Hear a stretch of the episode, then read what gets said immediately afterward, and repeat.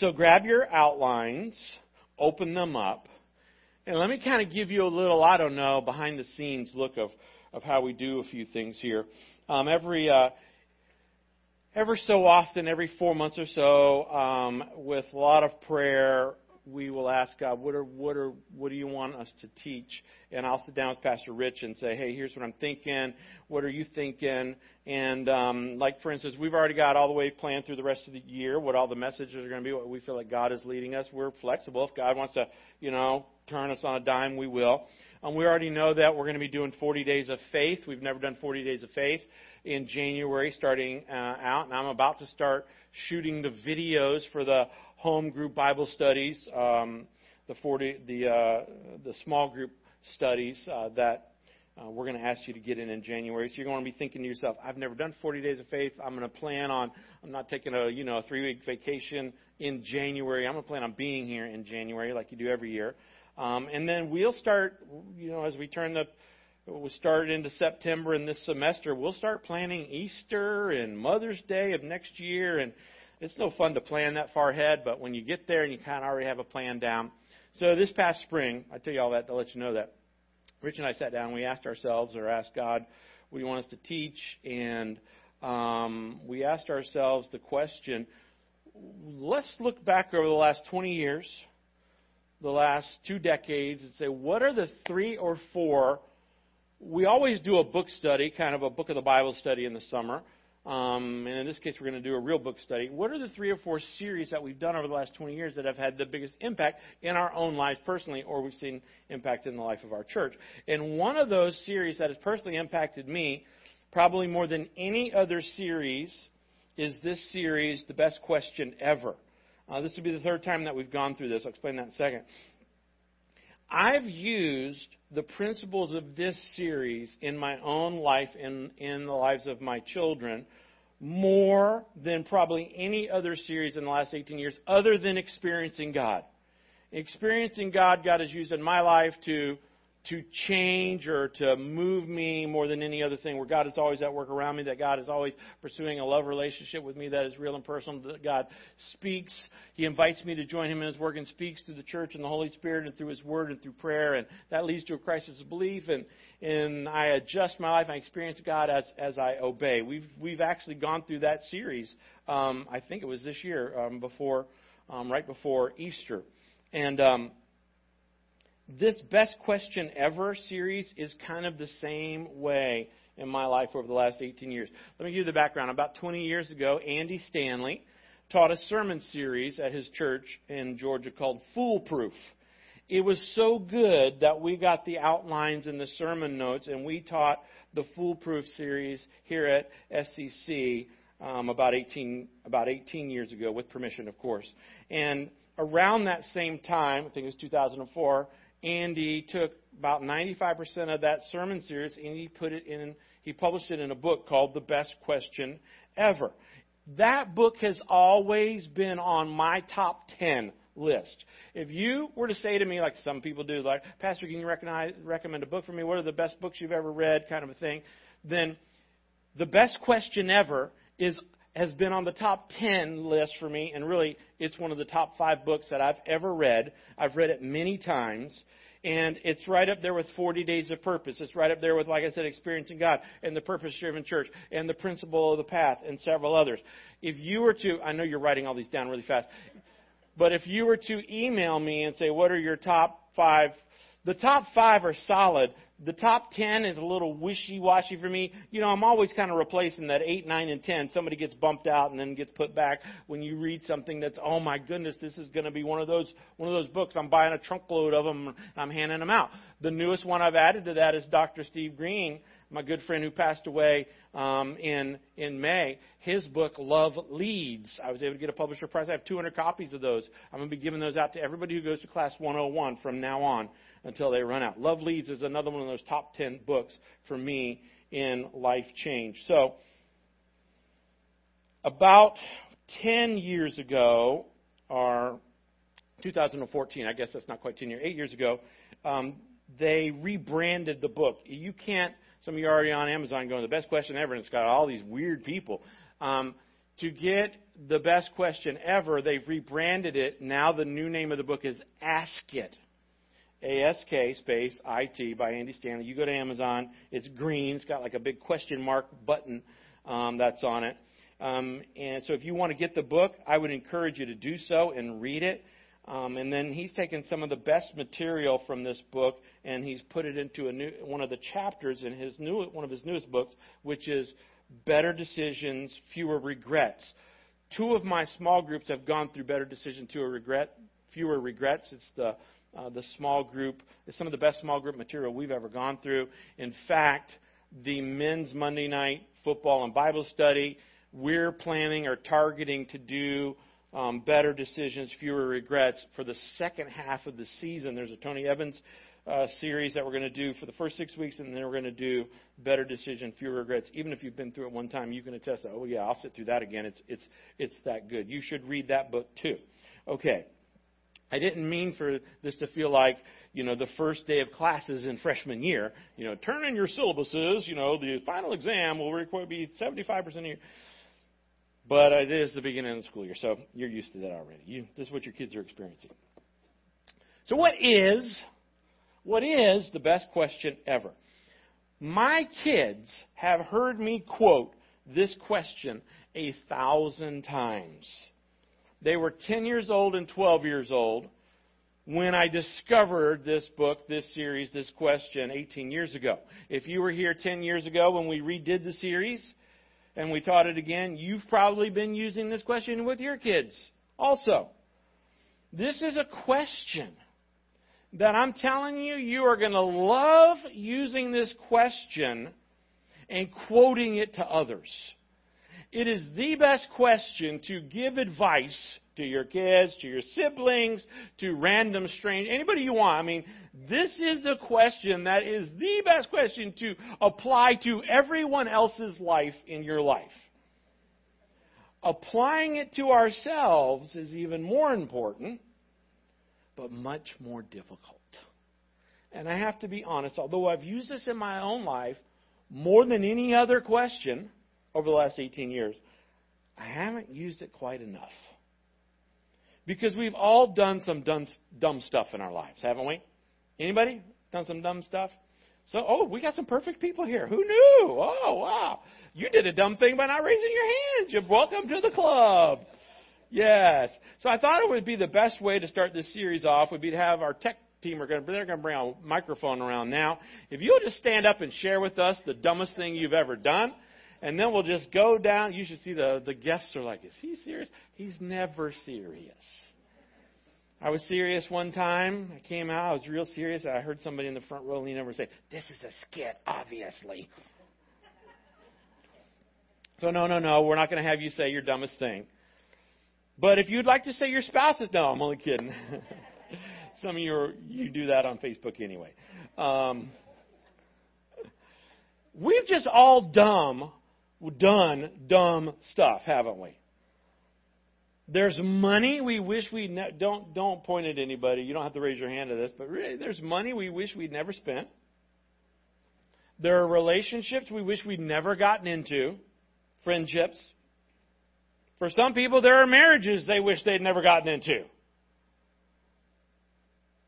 There are deals we wish we'd never done.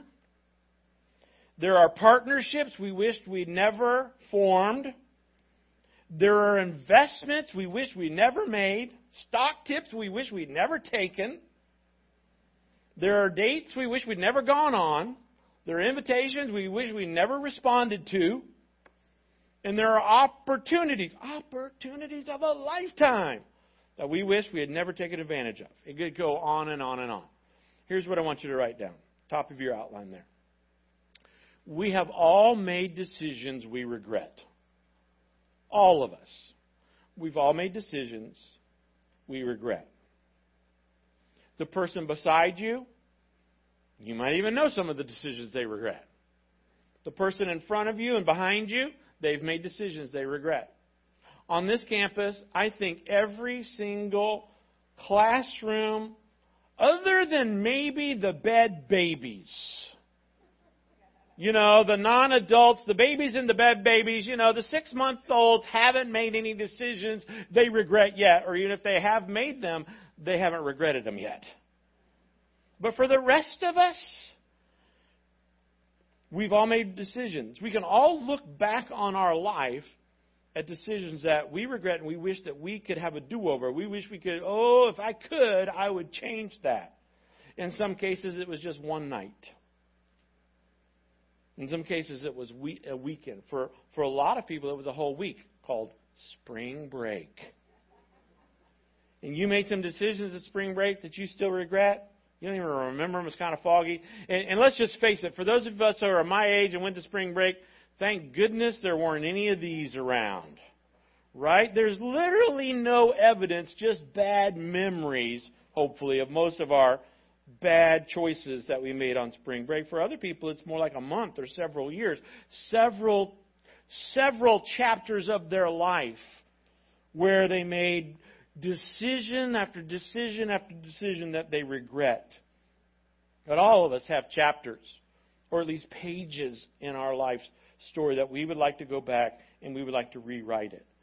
And the odd thing is, when we look back at those weekends or we look back at spring breaks or we look back at those, those deals or those partnerships or, or, or the decisions that we made, when we look back at those years, it is so obvious to us how stupid we were. Can I say the word stupid? I always get a weird feeling.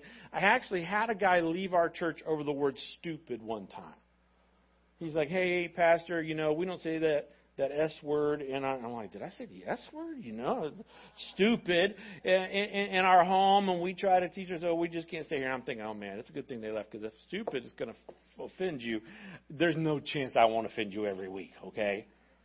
But okay, if you want to use the word dumb, it's really stronger than dumb. The biblical word is foolish. But foolish means stupid. It means way dumber than dumb. It means we need a stronger word than dumb. But anyway, we have made dumb, dumb, dumb, and stupid, and certainly foolish decisions in our past. And, and it's obvious looking back because we say things like, How could I have been so dumb? What was I thinking? How could I have been so S word, stupid. How could I have been so blind? How could I have been so foolish? And it's so clear now, isn't it? And what's strange is we run into people in our lives today who are making similar decisions as the ones that we regret the ones that we made, maybe it's our children, you know, like father like son, like mother like daughter. Oh, they're making the same mistake I made. It's in their genes, you know, and you've modeled it. And, and, and we say to them, or maybe it's not our children, maybe it's just, maybe it's somebody that we work with in the other cubicle, or maybe it's somebody that's in our extended family. And we watch them make the same dumb decisions that we made earlier in life, and we say to them, because we have learned that that's the wrong decision. I don't know if we I wanted to say we've learned from our mistakes, hopefully. But probably even though we didn't learn from our mistakes, we know it's the wrong decision. And we say things like, you don't want to go there. Oh, honey, you don't want to walk down that road. I know where that road leads. You do not want to end up where I ended up it's not going to take you where you think you want to go or where you think it's going to go. It's not going to take you anywhere good. And their response to us is the same. They respond to us the same way that we responded to people who tried to warn us. Basically, they tell us, hey, it's none of your business. Mind your own business. They may even throw an expletive or two into that sentence. Because they feel like this is what I need to do. They feel like my heart is telling me this is the right choice. I'm going to listen to my heart. Here, let me just let me just be really really really clear. Our hearts deceive us. Our hearts deceive us. The Bible tells us all through the Bible. Our hearts deceive us. Somewhere along the way, we have decided if we can just follow our hearts, it'll lead us to a good place. I don't know, did we pick that up in Hollywood somewhere? Did we pick that up, you know, in some some inspirational story somewhere? This sounds like advice you'd get from Oprah. Just follow your heart, honey. It'll lead you to a good place. That sounds so good. But really? Because looking back on my life and looking back on the lives of so many others, it's plain to see that our hearts deceive us many, many, many times. Following our hearts did not lead us to a good place. Following our hearts did not lead us to where we wanted to go ultimately. And consequently, we have a life full of regret and full of guilt and full of things we wish we could go back and undo. For many of us, our life is like a really bad country western song. You know, oh, I lost my truck, my dog ran away. You know, it, and it's our decisions that have caused us so much pain. So learning to ask the best question ever, ever actually protects us from the inconsistent results of following our own heart. And this question has the potential to foolproof your marriage. It has the potential to foolproof your finances. This question has the potential to foolproof your relationships and foolproof our morality. Because it answers the questions that the Bible doesn't seem to completely answer. There are some questions that we ask that the Bible doesn't tell us, well, how far is too far? Or how much is too much? Or how much is enough? Or how much is, is not enough? And we all wrestle with those questions sometimes because, because people come up to me as a pastor and they're like, well, what does the Bible say about this? Or well, that's not how they ask it. They ask you, does the Bible say anything against this? And if I don't have chapter and verse where it says exactly, you know, the Bible says do not use the internet, you know, the internet's not in there. God's all for it. Well, there are probably some things God's not for on the internet. I'm just saying. But it's not in there. Or I don't see the word iPhone in here at all, Jerry. And it's like, no, iPhone's not in there at all. But, you know, there's probably something. And I don't think God's against iPhones, okay? You know, although the Apple got a bad rap back in Genesis 3. Um, it's really not apple, it's fruit, not apple. Okay, you should read your Bible. But there's probably some things that you could do on or with your iPhone that you probably shouldn't do as a Christ follower. So we're all about, well, what's the Bible say? And does the Bible eliminate this? And, and if we would wrestle with this question instead, the best question ever, we could foolproof our life. And at the same time, this question even when you know the question and you know the benefit of the question, it takes a lot of courage to ask this question. Just to ask it. It's like, I'm not even planning on doing it, Jerry, but just to ask it takes some courage. Because just by asking this question, it clears some things up and it removes some layers of deception that we're all prone to live with. I'm just like you. I can talk myself into anything, can't you? I can make the worst decision for my family look like the best decision for my family or for me. I can make the worst choice out of three choices sound like the best choice because it's the one I want to make. I can talk myself into wasting money. I can talk myself into wasting time. I can make a bad idea sound like a good idea. That's how we get into the messes that we're in, isn't it? Isn't that how we get into our messes? The quest, this question exposes that deception, the deception of our hearts and our souls. And it does it like no other question. But if we allow it to, this question can protect us from further disaster, from further poor, poor choices, and from further pain in our life. Our scripture today is from the book of Ephesians. It's only three verses Ephesians 5, 15, 16, and 17. Then I threw one in from the Old Testament right at the end. And this is where we get the basis for the best question ever. And sometimes we cover a lot of scripture and we go into practical application all the time. It's like we want to apply God's word to our lives. In this particular case, we're going to drill real deep in just a few verses. And what I want you to understand is it's not necessarily the quantity of the Bible that you read. You don't have to read your Bible for an hour a day.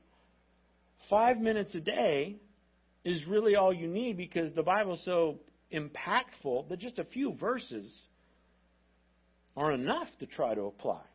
I always have those kind of people in my life who are like, Have you learned anything new? Have you learned anything new? Have you learned anything new? There's nothing wrong with learning new things. I'm just saying, for me, I'm still working on how do I love God with all my heart, love people as myself. You know, the great commandment I probably it's going to take a, a lifetime for me to master that. You know, some days I do good in that. Other days I'm like, I got a long way to go, buddy. I, don't, I, don't, I don't know what just came out of me, but it isn't loving to people around me. And even God's up there a little embarrassed, going, "Oh my goodness, he's got a long way to go." But this scripture from Ephesians, I want to give you a little bit of background about this particular book of the Bible. We just went through Philippians. You know that Paul read, wrote the book of Philippians to the church in Philippi. That's why it's called Philippians, a church he planted um, in the city of Philippi. He was in Rome, he was in prison. And similarly, this book of Ephesians, Paul writes to the Christians in the church that he planted in the city of Ephesus. Ephesus was the third biggest city in the Roman Empire. There was Rome, Antioch, and Ephesus. Now, the Christians who were living in Ephesus, first of all, Paul, if you don't know who Apostle Paul is, he was a Hebrew Pharisee, a Jewish Pharisee, who became a Christ follower. He had a, literally a Damascus Road experience on the Damascus Road. Jesus, the re, the resurrected Christ, met him on that road and changed his life forever. And Paul wrote over half of the New Testament. And he writes to the Christ followers, the followers of Jesus, in the city of Ephesus. And Ephesus, third biggest city in the Roman Empire, and Ephesus was um, it was a melting pot. It was people from all different walks of life, all different socioeconomic, all different backgrounds, all different religions. It's like a New, New York City's a melting pot and Miami's a melting pot, same kind of, LA's a melting pot, same kind of thing in Ephesus. And Paul is writing to this, this city that's mixture of Jews, mixture of Christians, and a whole lot of Gentile people. And they live in this very, very pagan city. Uh, you can visit Ephesus today. It's a great place to go visit. It's in Turkey. In fact, Nancy and I went and visited Ephesus about 10 years ago on our 25th anniversary. We took a cruise to the Holy Land, and one of the great places that we went to was the city of Ephesus. Um, it was one of the ports, was just outside of Ephesus. And the reason why it's so incredible to see is it has a unique thing happened in Ephesus. The third city, or rebuilding of the city of Ephesus, which is where Paul walked 2,000 years ago, first century of Christ, Ephesus, was covered up by, they had this earthquake, this mountain tumbles in, covers the whole city. They just pick up and move uh, closer to the, it, it moved the shoreline. They moved closer. It's a port city. They moved the port to, the, to where the water was because we can't be a port city if we don't have any waterfront anymore. Um, and that preserved it for 2,000 years in an incredible way. So they're digging it out now. It's like 20% excavated, and you have three and four story buildings from back then, from 2,000 years ago, that's just fully standing. The, the, just Google the library at Ephesus, and you'll go, oh my gosh, what are those little things? Those are people down there. Oh my goodness. Um, if you ever get a chance to go, go. It was to us one of the greatest places that we've ever been. But it's a pagan town. I mean, they have temples there to other gods, to gods and goddesses and some of the temple uh, religion involved temple prostitutes. You can imagine that's not on God's plan. Um, very, very pagan uh, culture compared to even what happens in our culture today. And into this pagan culture, the Apostle Paul writes to these people who are trying to be Christians in a culture that's anything but Christian. And in Ephesus, he gives them a list of things that Christians should do. He says, Watch out for this don't do that. Don't do this. Make sure you do this. Make sure you do this. You know, don't don't don't get involved in in sexual immorality. Abstain from that. Don't let your greed control what you do with your money. And he gives them this list of do's and this list of don'ts based on living a good Christian life. And he knew that their response is very similar to our response and many Christian Americans will look at the Bible and they'll say, well, you know, that's nice, Jerry, and, and that's the ideal, and I hear what you're saying, and I, I just wish I was that good of a person, but, but I'm just not that good. I'm just not that disciplined. I'm just not that, that consistent. Um, certainly it would be good to live that kind of life, and, and I agree that those are good values, and I even want to teach those good values to our kids. Jerry, would you please teach these good values to my kids? But, but we just can't do that ourselves. So the Apostle Paul is essentially giving them, the Christians in Ephesus and us, the Christians in America, the secret to living the kind of life you really do want to live. And he also tells us how to avoid situations that we wish we had avoided in the past, that we have a track record of messing up. So let me start by reading you chapter 5, verse 15 of, of Ephesians 5, where Paul writes and says, So be very careful how you live. Circle very careful. So be very careful how you live. He said, if you want to live a life that's going to take you where you want it to go, if you want to live a life that is pleasing to God, if you're a Christian and you're a God follower or a Christ follower, he says, you got to be careful how you live. You can't be careless about your decisions. And the word careful there in the text really means to be on the lookout. That's what it means. He says, if, you're, if you want to get to the end of your life and be able to look back on your life and not have regrets, but have a life worth looking back on, then you got to look out for what's behind you and look out for what's around you and look out for what's in front of you. You have to be careful how you live. You got to be careful how you do marriage. You got to be careful how you do business. You got to be careful how you treat morality. You've got to be careful how you deal with partnerships. You've got to be careful with your investments. You can't be careless and end up where you think or hope that you're going to be. He says, don't live like fools, is the word that he uses. You could say, don't live like stupid people, dumb people, or fools, but the really word is stupid. But live like those who are wise. Paul says, look, if you want to live a life that's pleasing to your Heavenly Father, or even if you don't, but you do want to live a life that you don't have a lot of regrets and you, you want to get to where you want to go, you just can't meanderly go with the flow, bro, through life. You can't just go days and months and years letting culture take you wherever the cultural winds and norms are blowing. You have to be careful and live as the wise, not as the unwise, slash dumb, slash stupid, slash foolish live. And then he gives us this brand new standard. He says, but like those who are wise. And here's where this starts to get practical, and we start to drill down on some of the practical meaning. I want you to write this in. Our temptation is always to ask, how close can I get to sinning without actually sinning? Where's the line? How close can I get to sinning without actually sinning? How far can I go and not actually break the law?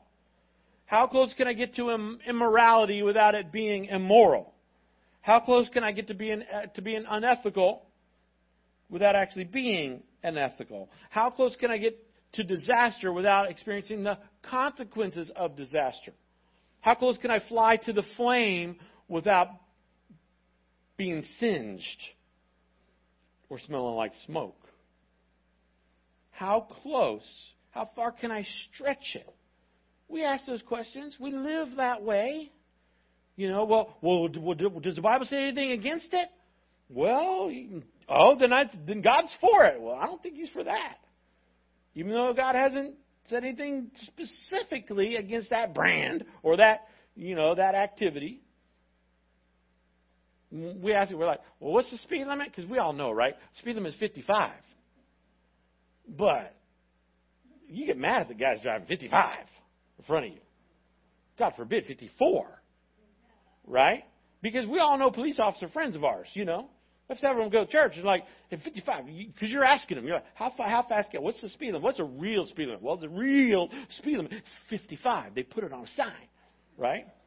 In some places, they even flash the, what you're doing at you now to help you slow down. And take away that, oh, I had no idea. Look, excuse. Eh, but, but, but we all know you can go five over. I mean, you go five over, right? I mean, that, that's the unwritten rule. The unwritten limit is five over. I mean, you're telling that officer, whoa, whoa, whoa, whoa, I was going four. No, no, no, no. My friend who's a cop, you're going to get him on the phone in a second. He told me you let me off at five oh. You know, I mean, so we want to not only know what the what the line is. We want to know what happens if I cross the line. What happens if I really go far across the line? You know, we want to know all that. You say to your kids, you say to your, don't you step one foot outside of your room. And what are they doing? Mom, I told it's a toe. It's just a toe. You know, it's not a whole foot. It's only a toe. That's how little kids are like this. Where'd they get that from? Parents, older siblings. And some of them are born that way, right? In sin. We want to know where that line is. We want to get as close to the line. We want to know the guard. You know, then you, you you go to those places like, oh, it's dangerous. You're gonna fall off the cliff. There's like guardrails way over here. Like that guardrail's way too. It's five feet away from the cliff that's gonna kill me. I can step over that guardrail. You know how many people die in the national parks every day? Every day in our country, or every year in our country, people die. They go over the cliff because they stepped over the guardrail. Is it safe to be like one step over the guardrail? No, that's why they have the guardrail. Oh, let me show you. It is too safe. I want to give him my card. Hey, I do great funerals. I'm only kidding. I don't ever say that. Who wants to do that? We must, we want to know. Is it legal? Is it memorial? Is it permissible? God, through the Apostle Paul and through really the whole Old Testament prophets, he says, Wrong question. Why are you asking that question? That's not the right question. The question we should ask is not, is there a verse against it? Because even if it if there isn't a verse against it, doesn't mean that that's God's plan for our life. Here's the question we've got to begin to ask. Would you write this down? The question that we've got to ask is what is the wise thing for me to do? Is it legal? Doesn't really matter. What's the wise thing for me to do? Is there a verse against it? Irrelevant. What's the wise thing for me to do? We're not supposed to live like the unwise. We're not supposed to ask, well, how close can I get to disaster without feeling the consequences of disaster? How close can I get to the edge without actually going over? What's the wise thing to do? Stay behind the guardrail. With every invitation, with every opportunity that we get, we've got to ask this question what's the wise thing to do? And this is a brand new standard, and it is very counterculture. Because let me just say, if you go through life making this your question and then responding to it, there will be lots of people in your life who are like, What's wrong with you? That's crazy talk. You're way too conservative. There's nothing wrong. Everybody's doing it. Look, I'm doing it. I'm fine. What? Are you judging me? Kind of, oh, man. Because it takes you away from if it's not illegal, it must be okay, or well, it was consensual, so it must be okay. Or neither one of us were married, so it must be okay. Paul says, Is that your standard? Is that where you want to live your life, is on that edge? Because do you understand that if you live your life over the guardrail, on the edge, for very long, certainly for your whole life, you are setting yourself up for disaster? Brand new question at every opportunity, at every invitation, at every crossroad, at every choice or fork in the road, what's the wise thing for me to do? Paul goes on to give us more insight in verse 16. He says in verse 16 and 17, make the most of every opportunity. That word opportunity literally means the most of your time. Make the most of every opportunity in these evil days. Circle these evil days. Now, he's talking about first century context to the people in Ephesus. He says, People of Ephesus, look around your city these are evil days. In other words, if you pick up your feet right now and you let the current of culture just sweep you along, you will eventually end up in a place you don't want to be because these are evil days.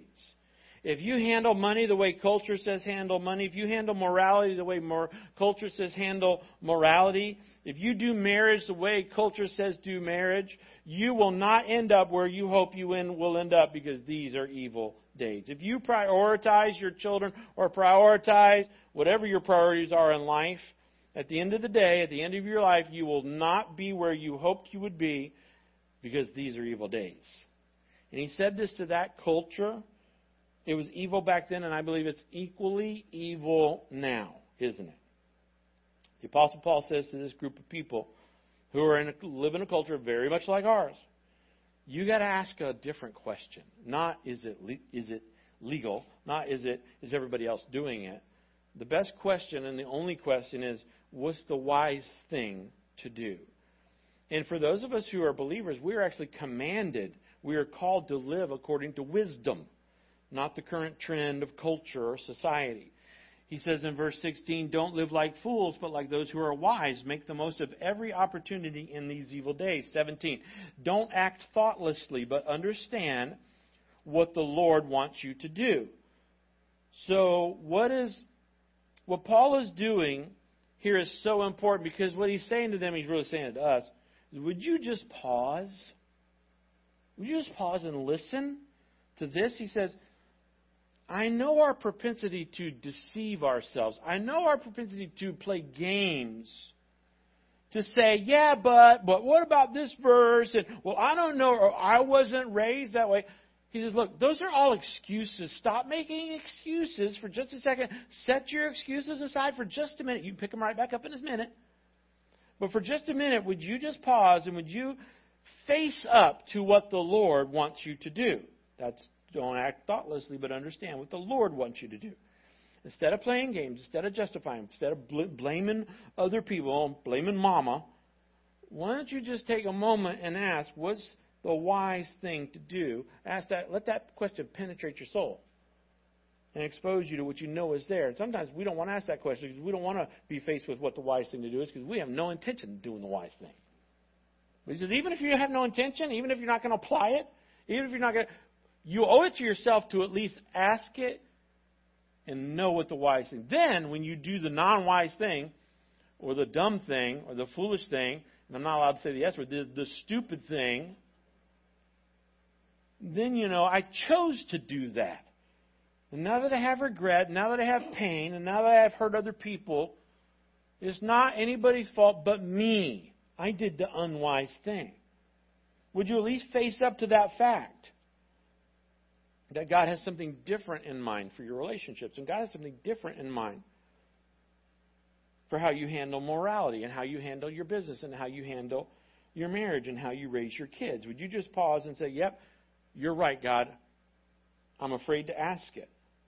I'm afraid to ask what is the wise thing to do because if I ask what is the wise thing to do, I already know the answer, and I don't think I want to do what the wise thing is to do in this case because I want to do what I want to do, not what the wise thing is to do.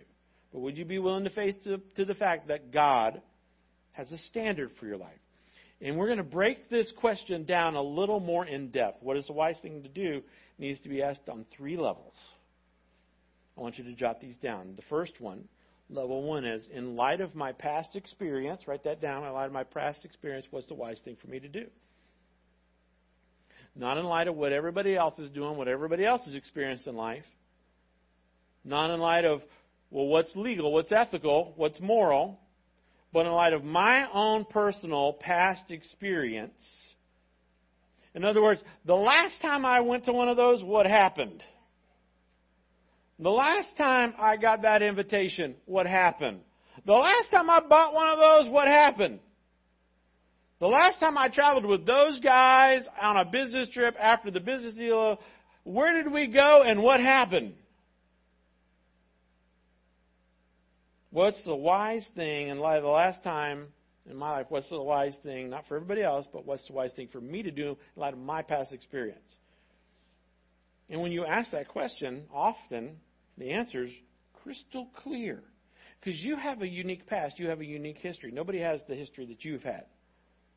You already know that your past, your past history, even your past mistakes, they, it predisposes you for certain things.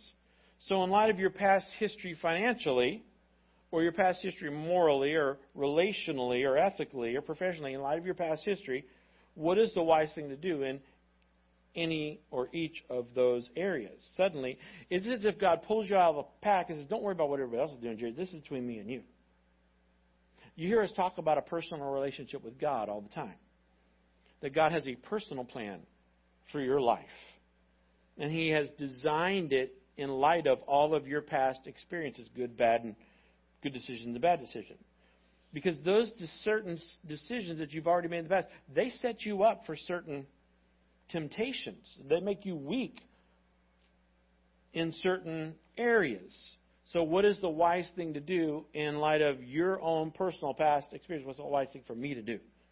The second area or level that we have to ask this question is in light of my current circumstances, what is the wise thing for me to do in light of my current circumstances? In light of the fact of what's happening in my life right now. In light of where am I emotionally right now? Where are we as a family financially right now? The decision that you need to make financially may be fine later on, five years from now, because you might be in a different place financially, and you can make that decision, and it'll be a fine decision. It's not a wrong decision. But right now, it might not be a wrong decision, but it's not a wise decision because of what's going on in our life. You know, we got we got this going on or that going on. The kids are in college, or I got you know job change or whatever. So financially, it's not like it's a sinful decision, but oh, it's not the wise decision. We're going to put that decision off until there's a time when my circumstances are different. What's going on in my life emotionally right now? What's the wise thing to do? To, what's the wise decision, wise thing to do in light of my current reality? This is the question that we ask at every level.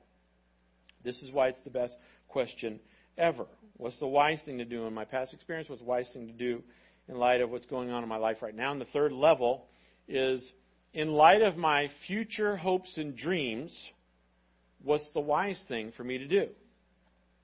When you think of where you want your marriage to be in the future, then what's the wise thing for me to do now? When you think of the relationship that you want to have with your kids in the future, then what's the wise thing for me to do right now? In light of the the kind of man that you want to marry someday or the kind of woman that you want to marry someday, then what's the wise thing to do in your current dating relationship right now? Most of us are old enough to understand or to know that some of the unwise decisions, maybe most of the unwise decisions that we've made in our past, have robbed us from a preferable future. We're paying the consequences from our bad decisions. Where you are today at your age right now is not where you planned to be necessarily. And some of that has to do with the fact that, hmm, I made decisions back there that now I don't get to make the decisions that I could be making today if I hadn't made that mistake, if I hadn't made that bad decision back there. We deceive ourselves and then we refuse to ask the question at these proper levels. And then whenever we hide behind that, well, there was no verse against it, or the pastor didn't preach against it. You know, it's not illegal, it's not immoral. Every, everybody's doing it.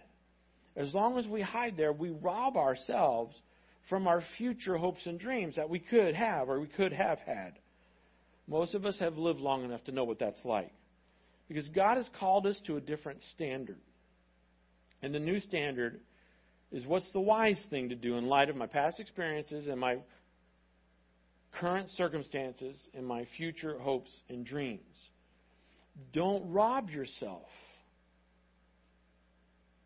by fooling yourself. Nobody plans to mess up their lives. No third grader, when the teacher says, What do you want to be in life? What do you want to do with your life? Or first grader, What do you want to be? What do you want? Nobody says, I just want to wreck my life. Right? And some of you teachers, you know, you always got that kid in your class, but even they, you, they want to be president or they want to be a cop or they want all the tools around or they want to be a fireman, but but they, they don't they don't say I, I want to you know my goal is to end up incarcerated. You know, I hope I find the electric chair in my future. Nobody is planning that kind of future. You think of all the messes in your life that you've made, all the messes in culture, all the messes in the life of others. Nobody looks across the altar at their future spouse and says, You know, I think I'm going to have an affair and blow this whole thing up. Nobody does that. But it happens all the time. I think I'm going to get married and I'm just going to make a big old mess. I'm just going to wreck a lot of lives. It's going to cost a fortune and we're going to be bankrupt. That's my goal. We chuckle. Happens all the time. Nobody ever planned for their marriage to go that way. Nobody, nobody ever holds a sweet little baby in their arms and says, "Oh, this sweet little baby, I'm going to make this boy so codependent he can never live without me. When I'm gone, he's going to be a total failure." My sweet little angel. Nobody's over like, "Oh, this little girl, I'm going to raise a rebel." You know, I'm going to raise her so that she she's just defiant over any authority. You know, that she will end up incarcerated. She'll end up in, a, in an orange striped jumpsuit for her whole life. Nobody ever does that. Nobody ever, oh, these two little kids, um, I'm just gonna, they're gonna need so much counseling. I'm just gonna be so controlling and so uh, hard on them, harsh and so tight that they'll, they'll have decades of therapy. Never the plan. Happens all the time. No teenage girl ever planned to get pregnant her junior year of high school. No one ever plans to become addicted to anything. Think of all the addictions. No second grader says, oh, I'm going to be an alcoholic. Can't wait to be a drug addict. Heroin. I'm, I'm going for heroin. That's no one's plan. Think of all the money spent helping people to overcome addictions. Never once did people plan to wreck their lives. But it happens all the time. Why? It's really simple. No one plans to mess up their lives, but we don't plan not to. And the way you plan not to is not by asking where the line is is not by asking, is it legal? It's not by asking, is there a verse against it? The way you plan not to is by asking, in light of my past experience, in light of my current circumstances, in light of my future hopes and dreams, what's the wise thing for me to do? So let me ask you, what's the wise thing for you to do? What's the wise thing for you to do financially right now with the next financial decision that you're making? What's the wise thing for you to do morally in your life right now? What's the wise thing for you to do right now in your marriage? Or in your profession? Or in your career? The best thing that we can ask ourselves is what's, what's in me that's resisting this common sense question? Why do I refuse to ask this question, to look at when I know my heart is not going to take me where I want to be. And as you wrestle with that question, chances are your Heavenly Father, your personal Heavenly Father, who has called you to live a life of wisdom, He will speak into your heart. And you'll not only discover something about yourself, you'll discover something about Him as well. You see, the teenager that says, Well, it's my life, I'll do what I please, leave me alone. I'm not hurting anyone else, I'm just, it's my life. What they don't realize is, of course, they're hurting someone else.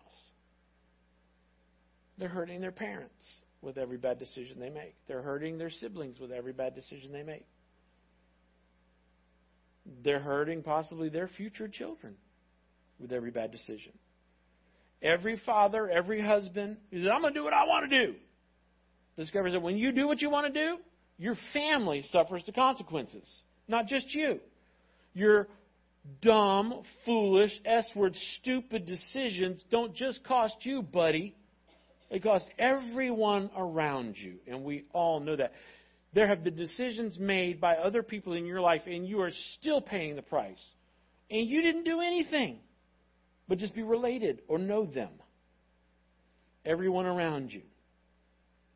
Proverbs 28, 26 in the Old Testament says, Those who trust their own insight, and the New American Standard Version, by the, by the way, says, Those who trust their own heart, are foolish. There's that word again. But anyone who walks in wisdom, anyone who walks in wisdom is safe. That's what it means to, to trust your own heart is I know what's best. Don't tell me what to do. Don't, don't give me any facts. Don't give me any evidence. If it feels right, I'm going to do it. But look at the promise. But he who walks in wisdom is safe. That's the promise of wisdom, safety. And if we applied this to our question to our lives 18 years ago, think of all the things that we would have been safe from. If we had applied it 10 years ago, when we retaught this series, think of all the money that we would have saved. You apply, because here's the thing wisdom is a path. When you start making one wise decision, guess what? The next decision, the next wise decision is easier, and the next one is easier. And when you've made 10 wise decisions in a row, I'm just telling you, when you make 10 in a row, the next decision that pops up, you're already going to know the wise thing to do. And when you've made 95 or 98 out of 100 decisions wise, oh, you made three mistakes. What was I thinking? But 98 out of 100 were wise. People will be coming to you. Hey, what would you do in this situation? Why are they coming to you? They see in your life you're getting to where they want to go, and they see the wisdom in your life because you've been allowing your Heavenly Father to help you. Same thing is true with, by the way, foolishness. When you're on the prodigal path and you're on the foolish path, I see this all the time. People that are on the prodigal path, on the foolish path, they've made 13 foolish, dumb, shall I say it, stupid decisions. They come to a fork in the road. It's like A, B. It's not 50 50 that they'll make the right decision. You know what it is? It's like 5% they'll make the right decision. They're good at making stupid decisions. And as the 14th decision will be also foolish and selfish and bad. And the 15th and the 16th. Every now and then they make a good one, but they won't learn. And they'll live a life on the prodigal path of bad decisions that'll lead, and they'll, they'll be the bad example where I'll point our kids. You don't make those decisions. See how he ended up? get off the prodigal path, get on the grace path, and start. Hmm, Pastor Jerry talked about wisdom back in James, and we studied James, and it says in there somewhere, I got to ask God for wisdom, and He'll give me wisdom. I don't know what verse it is, but I think, hey, God, there's, is there a verse about asking for wisdom and you'll give it to me? I don't need the verse, just give me the wisdom every day. And your Heavenly Father says this if you'll do that, if you'll ask the question, like my past experience, like my current circumstance, like my future hopes and dreams. What's the wise thing to do? God, what's the wise thing for me to do? I want some of that wisdom. Your Heavenly Father says, I will give it to you. I will. When you stop asking, what's the moral line? Is there a verse against it? Is it legal? Is everybody else doing it? And you start asking, what's the wise thing to do? Your Heavenly Father will become a personal Heavenly Father to you. And He'll say, Come with me. I'm going to guide you in the way of wisdom. Now, here's the prayer that I want us to, to, to learn today. The prayer that I want you to learn today is a daily prayer that I want you to ask every day. It's simple God, give me the wisdom to know what's right and the courage to do what's right, even when it's hard. God, give me the wisdom. You can pray this morning, noon, and night. You could pray this at the same time saying, Thank you for this food, Lord. Amen. God, give me the wisdom to know what is right and the courage to do what is right, even when it's hard. And thank you for the fried chicken. Amen. Okay? You could add that to grace. Okay? Instead of God's great, God's good, let's thank Him for food, teach our kids to, to, to pray this God, give me the wisdom to know what's right. Say that with me. God, give me the wisdom to know what's right. Say it one more time. God, give me the wisdom to know what's right. You already got it memorized. God, give me the wisdom to know what's right. And then, God, Give me the courage to do what's right, even when it's hard. God, give me the wisdom to know what's right, and give me the courage to do what's right, even when it's hard. Get our kids to learn to pray that prayer. And God's answer to that prayer is yes, I will. I will guide you in the way of wisdom, and you will be delivered. Let's pray. Heavenly Father, this is the best question ever, but, but you know my heart. And there are times where I'm afraid to ask this question because I already know the answer. God, give us the courage to quit playing games. Give us the courage to peel back the layers of deception. God, give us the courage to do the right thing, the wise thing. And Father, give us insight into our own heart. Give us the wisdom. God, give us the wisdom to know what is right and the courage to do what is right, even when it's hard. In Jesus' name I pray. Amen.